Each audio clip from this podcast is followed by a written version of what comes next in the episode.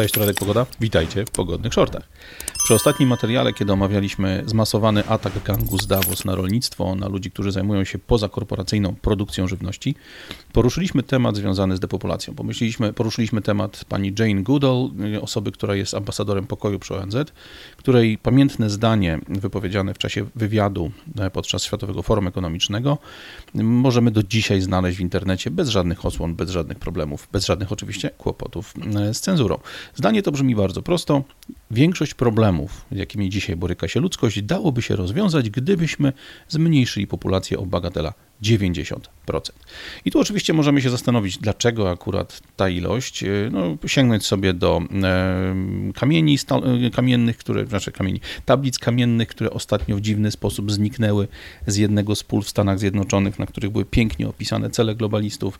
Moglibyśmy się cofnąć do wszelkiego rodzaju materiałów publikowanych przez całe lata przez ludzi zajmujących się właśnie tematem depopulacji, przez ludzi, którzy zajmowali się mm, tego typu zagadnieniami jeszcze przed II wojną światową i tak dalej, i tak dalej. Natomiast to, na czym ja bym się chciał dzisiaj pochylić, to jest pytanie, czy faktycznie chodzi tylko o ilość. Bo pomyślmy, e, dziś wszystkie zmiany, które widzimy wokół siebie, dotykają głównie tak zwaną kulturę Zachodu, czy cywilizację Zachodu. Tego Zachodu nie, niekoniecznie traktowanego po mapie, w odniesieniu do e, Greenwich jako miejsca, od którego liczymy, czy w ramach którego patrzymy na to, kto jest na wschodzie, kto jest na zachodzie, czy bardziej od żelaznej kurtyny, ale tego zachodu mentalnego, tego zachodu cywilizacyjnego, kulturowego. No bo bezdyskusyjnie musimy powiedzieć, że nawet Nowa Zelandia czy Australia, które są dalej na wschód niż Japonia czy Chiny, są zachodem, a niekoniecznie zachodem są kraje Ameryki Południowej, które mają swoją kulturę, które mają swój poziom rozwoju cywilizacyjnego, rozwoju gospodarczego.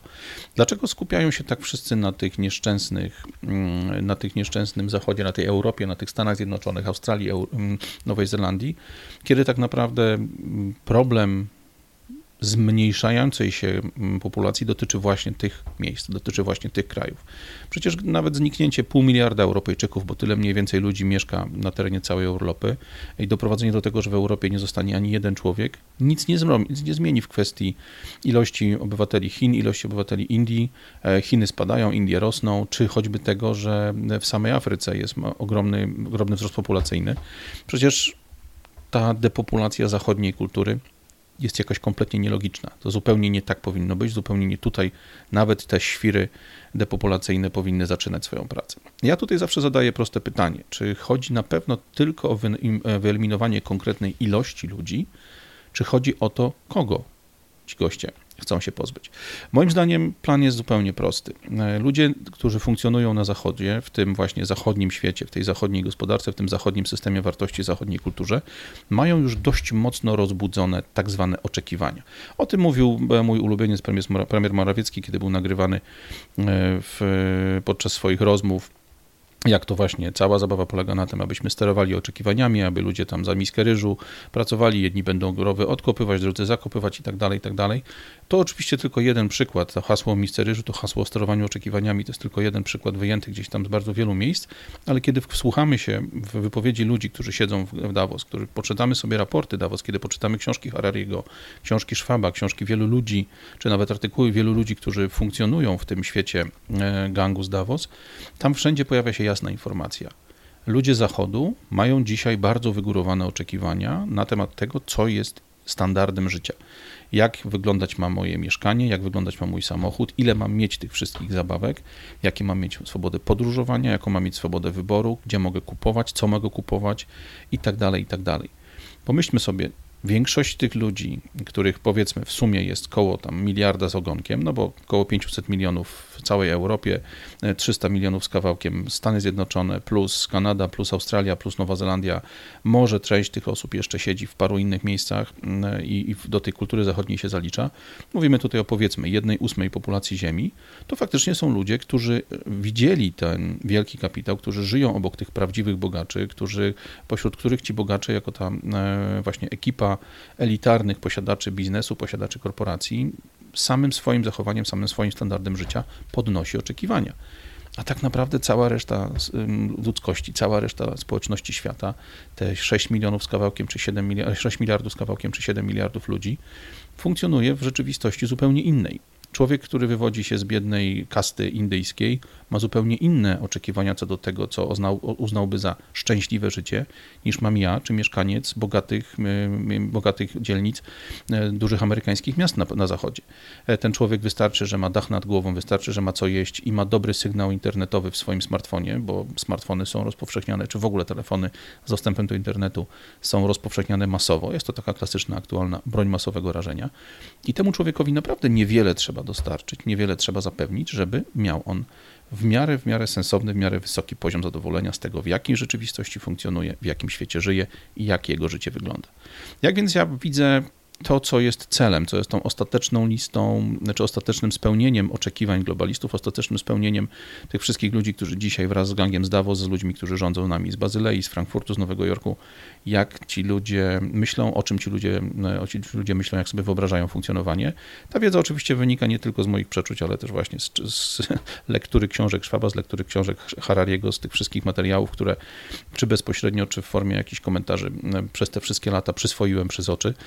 Tak naprawdę planem jest to, aby na końcu na ludzi zostało około 500-600 milionów ludzi. E, to są oczywiście, w tym zawierają się wszyscy ci, którzy dzisiaj rządzą nami, ich dzieci, ale również spora grupa osób, które będą im służyli. Mamy więc plan taki 500-600 milionów ludzi na całym świecie, ale ludzi o mentalności feudalistycznej, z minimalnymi oczekiwaniami, ludzi o mentalności stadnej, ludzi, którzy mają właśnie taki daleko wschodni, czy to powiedzmy azjatycki, to może za szeroko powiedziane, bo Azja jest ogromna i bardzo różnorodna, ale zbliżony do chińskiego, zbliżony do japońskiego sposób postrzegania swojej roli w społeczności. E, ci ludzie będą podzieleni na pewno na trzy klasy. Będzie ta klasa proli, takich zwykłych wykonawców prostych prac fizycznych, prac budowlanych, ludzi, którzy będą zajmowali się śmieciami, rolnictwem, utrzymaniem infrastruktury, tymi najprostszymi zadaniami, najprostszymi robotami, do których nie potrzeba żadnych wielkich umiejętności. Potrzebny jest po prostu człowiek, który jest dużo tańszy w obsłudze niż, niż skomplikowane maszyny.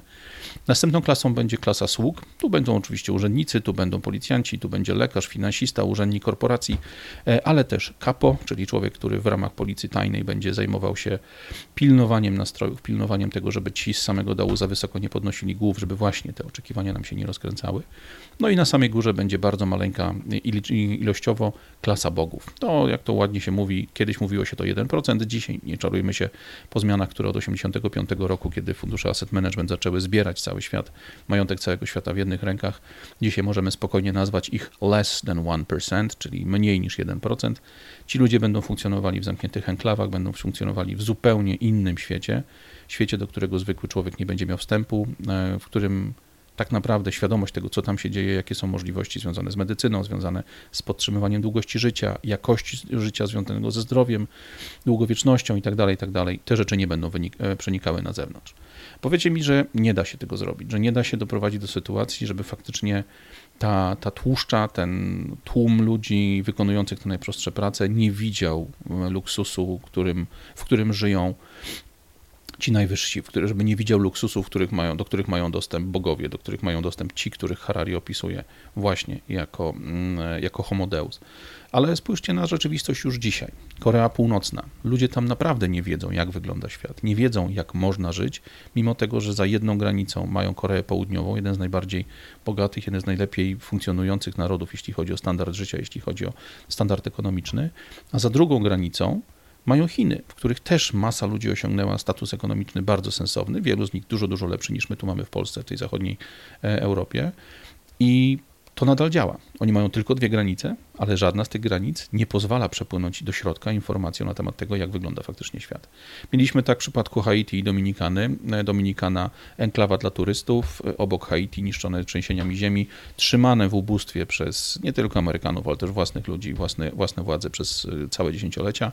Mieliśmy sytuację Berlina Zachodniego i NRD. Oczywiście na początku, zanim powstał mur, ten, ten miasto, czyli Berlin Zachodni jako tak było, było powiedzmy na tym samym poziomie rozwoju, na jakim była cała reszta nerdówka. Natomiast po, po powstaniu muru, po tym jak mur faktycznie odgrodził ten interes, e, czy ten sposób funkcjonowania Berlina Zachodniego od NRD, mało kto z terenu NRD był w stanie zobaczyć, jak naprawdę można żyć już tutaj za jedną ulicą, już tutaj za jednym kawałkiem jakiegoś betonowego muru. To samo można powiedzieć na temat e, Hongkongu, na temat Makao, na temat wielu innych miejsc e, w Azji. E, ludzie, którzy funkcjonowali w tym powiedzmy kontynentalnej części Chin, nie mieli kompletnie pojęcia na temat tego, w jaki sposób żyli ich sąsiedzi. Tak naprawdę kobiety, mężczyźni wywodzący się z tego samego narodu, z tego samego pnia, powiedzmy, genealogicznego, których jedyną różnicą, jeśli chodzi o swój los, było to, że jedni wyrastali w mieście zarządzanym przez Brytoli, zarządzanym przez właśnie kulturę Zachodu, która ten od czasów rewolucji przemysłowej ten pomysł na bogacenie się klasy średniej bardzo mocno promowała, a oni sami byli trzymani pod kloszem przez ludzi zarządzających nimi właśnie na krawędzi ubóstwa, na krawędzi wręcz głodu, no bo jeśli człowiek nie ma nic, to też nie bardzo ma o co walczyć, nie bardzo ma o co jakby po cholerę, nie ma powodu, aby się naparzać z władzami, nie ma powodu, aby się naparzać z policją, z tajniakami, z całą tą machiną e, państwową, która mu zakłada na twarz kaganiec. Jest dzisiaj wiele narodów, które po mm, akcji Dawidowej, po tych wszystkich lockdownach, nie lockdownach, y, staczają się w przepaść, staczają się w biedę. Jeśli popatrzymy dzisiaj na miasta praktycznie całych Stanów Zjednoczonych, od Minneapolis, które najbardziej zostało dotknięte, przez Portland, Seattle, przez y, San Francisco, Los Angeles i masę, masę innych miejsc na całym praktycznie terenie Stanów Zjednoczonych, to tam ilość bezdomnych, ilość narkomanów, ilość ludzi, którzy potracili wszystko, jest tak ogromna, że te miasta prawdopodobnie nie wrócą już nigdy do poziomu, którym, które wcześniej miały. To, co przez, w Detroit w związku z odejściem przemysłu samochodowego właśnie do produkcji w Chinach, do produkcji za granicą, e, działo się przez dziesięciolecia, od powiedzmy lat 80. do połowy lat 2000, to w miastach takich właśnie jak Minneapolis e, udało się zorganizować dosłownie w 3 lata po tej całej akcji wokół Black Lives Matter, po tej całej akcji związanej z lockdownami, e, z George'em Floydem i tak dalej. Zobaczcie, 3 lata Miasta amerykańskie dziś nie nadają się do zamieszkania, nie nadają się do tego, aby mogły w nich funkcjonować osoby, które mają jakikolwiek sensowny e, poziom materialny, aby mogły się tam czuć dobrze ludzie, którzy mają oczekiwania co do bezpieczeństwa, czystości czy czegokolwiek innego. No bo wszędzie widać ludzi z strzykawkami w żyłach, ludzi, którzy załatwiają się na twoim progu, ludzi, którzy czyhają na twój portfel, na twój samochód czy na twoje dziecko. Jeśli popatrzymy sobie na naszą okolicę bliższą, no popatrzmy na Rumunów, popatrzmy na Bułgarów, czy nawet na Ukrainę. To są miejsca, w których oczywiście funkcjonują enklawy, funkcjonują pojedyncze duże miasta, duże ośrodki, w których tej zachodniej kultury, zachodniej cywilizacji, zachodniej ekonomii, poziomu życia, poziomu zamożności trochę już było, ale tak naprawdę wykopanie dziś z powrotem Ukraińców, Rumunów czy Bułgarów do poziomu, który mieli przed e, przewrotem czy przed upadkiem Związku Radzieckiego, nie jest wielkim problemem, bo bardzo wielu ludzi w tych krajach, szczególnie tych, którzy mieszkają poza dużymi miastami, nie zauważyli tego skoku, nie, nie poczuli na własnej skórze tej prawdziwej zamożności, którą przynosi wolność, którą przynosi swoboda gospodarcza, którą przynosi ekonomia prowadzona według zasad takiego w miarę prawdziwego kapitalizmu, a nie układów socjalistycznych, układów komunistycznych. Ci ludzie nie mieli dużej, dużego styku właśnie z wolnością, z możliwością decydowania o samym sobie. Ci ludzie nie korzystali z prawa do podróżowania, z możliwości przemieszczania się czy po własnym kraju, czy po szerszej, szerszym świecie, bo po prostu nie mieli na to pieniędzy. Więc efekt jest taki, że bardzo łatwo będzie ich sprowadzić z powrotem do miejsca, z którego oni tak naprawdę jeszcze do końca nie wyszli. Marzeniem każdego władcy, każdego rządzącego, każdego polityka, króla, generała czy kogokolwiek innego, kto pcha się do władzy, a do władzy pchają się bardzo specyficzni ludzie, marzeniem każdego z nich jest zarządzanie taką afrykańską czy azjatycką tłuszczą, tłuszczą niepiśmienną, przynajmniej w tym zakresie, że nie czytającą książek, nie piszącą niczego więcej niż krótki tweet, niż krótki post na mediach społecznościowych, czy krótka wiadomość wysłana przy pomocy WhatsAppa, czy innych aplikacji chińskich, nigeryjskich, czy jakichkolwiek innych. Taką tłuszczą, która za to chętnie przyjmuje informacje i polecenia bezpośrednio przez smartfony, przez telewizję, przez reklamę radiową itd., tak itd. Tak w sposób łatwy, w sposób prosty, w sposób, który pozwala bardzo dużo przyjmować, bardzo dużo jakby przyjmować na klatę, a mało generować ze swojej strony. Najchętniej, żeby ci ludzie byli wychowani w jakiejś religii, która mocno trzyma ludzi za twarz. No tutaj idealnym pomysłem jest islam, gdzie słowo imama, słowo człowieka, który zarządza tą, tą wspólnotą religijną jest prawem. E, wspólnota, która jest prowadzona prawem szariatu, który tak naprawdę daje absolutną władzę nad narodem, no bo w tym momencie w krajach, które faktycznie są zarządzane przez szarię, E, mamy poczwórną siłę oddziaływania. Mamy nie tylko imamów, którzy na miękko z poziomu właśnie doradztwa, czy z poziomu tej władzy religijnej przekazują nasze polecenia, ale oprócz nich mamy też standardowy zestaw sił, którymi dysponuje na co dzień każde państwo. Mamy urzędników, dla twardszych, bardziej hardych mamy policję, a dla tych najbardziej skutecznych, najbardziej zaprawionych w bojach, którzy najwięcej chcą zrobić, zawsze mamy bezpiekę, zawsze mamy tajne służby. Pomyślmy na ten temat. Pomyślmy, dlaczego akurat na tych krajach Zachodu, na tych krajach funkcjonujących w zachodniej gospodarce, czy tam w zachodnim systemie gospodarczym, e, funkcjonujących w tej względnej zamożności, skupiły się wszystkie efekty, wszystkie te celowe, według mnie, skutki lockdownów, celowe skutki Dawida XIX. Dlaczego to na nas, na tej kulturze Zachodu, na ludziach, którzy właśnie trochę już polizali, trochę już poczuli tą wolność, tą własność, ten majątek, tę swobodę zakupową, trochę poczuli się jak ci homodeus, jak ci bogowie, skupia się w tej chwili cała energia. To nie jest przypadek moim zdaniem. I ten przypadek y, trzeba obserwować, trzeba patrzeć, co się dzieje dookoła nas. I tak jak już ostatnio rozmawialiśmy, robić wszystko, żeby spowalniać, żeby opóźniać te zmiany, mocno wpływać na ludzi, którzy u nas pchają się do polityki i dawać jasną informację we wszelkiego rodzaju właśnie mediach społecznościowych, e, we wszelkiego rodzaju rozmowach na temat tego, że widzimy i wiemy, w którą stronę to zmierza. Nawet jeśli nam się wydaje, że to są tematy błahe, że to są tematy, których nie warto robić, bo przecież oni się nami nie przejmują, to uwierzcie mi, przejmują się. Przejmują się, mają informacje od swojej agentury, mają informacje od swojej właśnie policji e, czy od służb bezpieczeństwa, wiedzą, co się mniej więcej w narodzie tli, a, w momencie, kiedy zagrozi im odsunięcie od władzy, czy gorsze, rozliczenie z błędów, rozliczenie z przestępstw, których dokonali w czasie sprawowania tej władzy, może się okazać, że pewne rzeczy będą opóźnione, że pewne rzeczy będą zmieniane. No i druga rzecz, dzielmy się informacjami o tym, dokąd to zmierza, bo bardzo wiele osób nadal jeszcze ma zamknięte oczy, bardzo wiele osób jeszcze mm, ciągle myśli, że to wszystko jest naprawdę, że to wszystko jest jakimś tam rozwojem sytuacji. Nie wiedzą, że jest to działanie planowe, działanie zakrojone na wiele, wiele dziesięcioleci, że dzisiaj dochodzimy już do finiszu. Oczywiście tu trzeba też pamiętać o energii i nie budzić na siłę tych, którzy obudzić się nie chcą. Moje stare hasło, które wszędzie używam, chciałbym, żeby z wami zostało, że nie da się obudzić tych, którzy tylko udają, że śpią budźmy tych, albo właściwie rozmawiajmy z tymi, którzy już się sami obudzili, którzy już widzą, że nic tu się dookoła nie zgadza.